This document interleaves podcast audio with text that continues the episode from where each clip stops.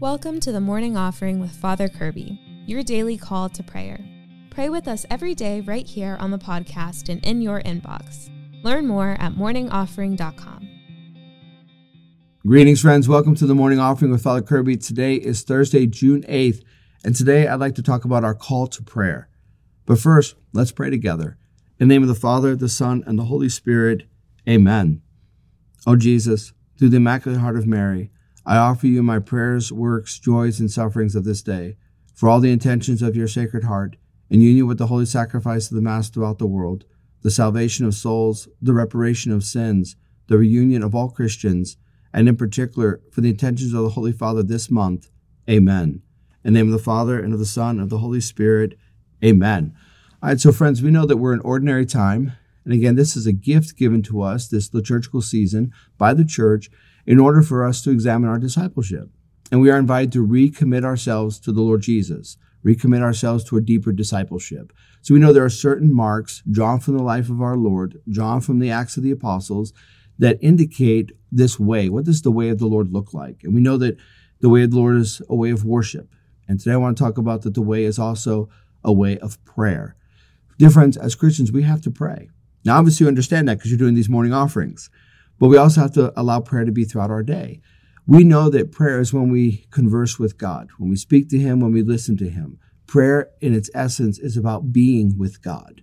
When we're with God, His grace transforms us. We think we look at things differently. We approach life differently. Someone can be really angry and say, I'll never forgive that person. They go to prayer, they spend time with God, and then suddenly they find the strength to forgive someone, to give that mercy that they didn't think they could do before because prayer changes us. We have to remember that when we go to prayer, it's not because we're trying to change God. we go to prayer in order to change ourselves, to allow God's grace to transform us and change us. So prayer is very important. You know, the Catechism of the Catholic Church, quoting St. Alphonsus Liguori, says that those who do not pray are not saved. And the reason why is because if we're not comfortable being with God in this life in prayer, we're not going to be comfortable being with God forever in eternity in heaven. So we have to really work on our life of prayer. The Lord Jesus was a man of prayer.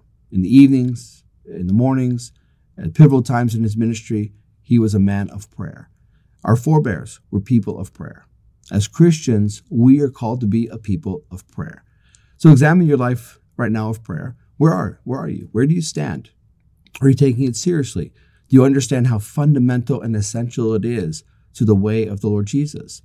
And I encourage you, however it might be, to make new co- commitments or to go deeper in your commitments in order to be a person of prayer. Those are our thoughts for today, dear friends. I want to thank you for joining me.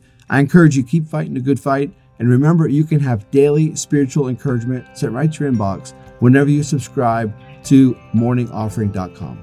God bless you. The Morning Offering with Father Kirby is a production of Good Catholic, the media division of the Catholic Company.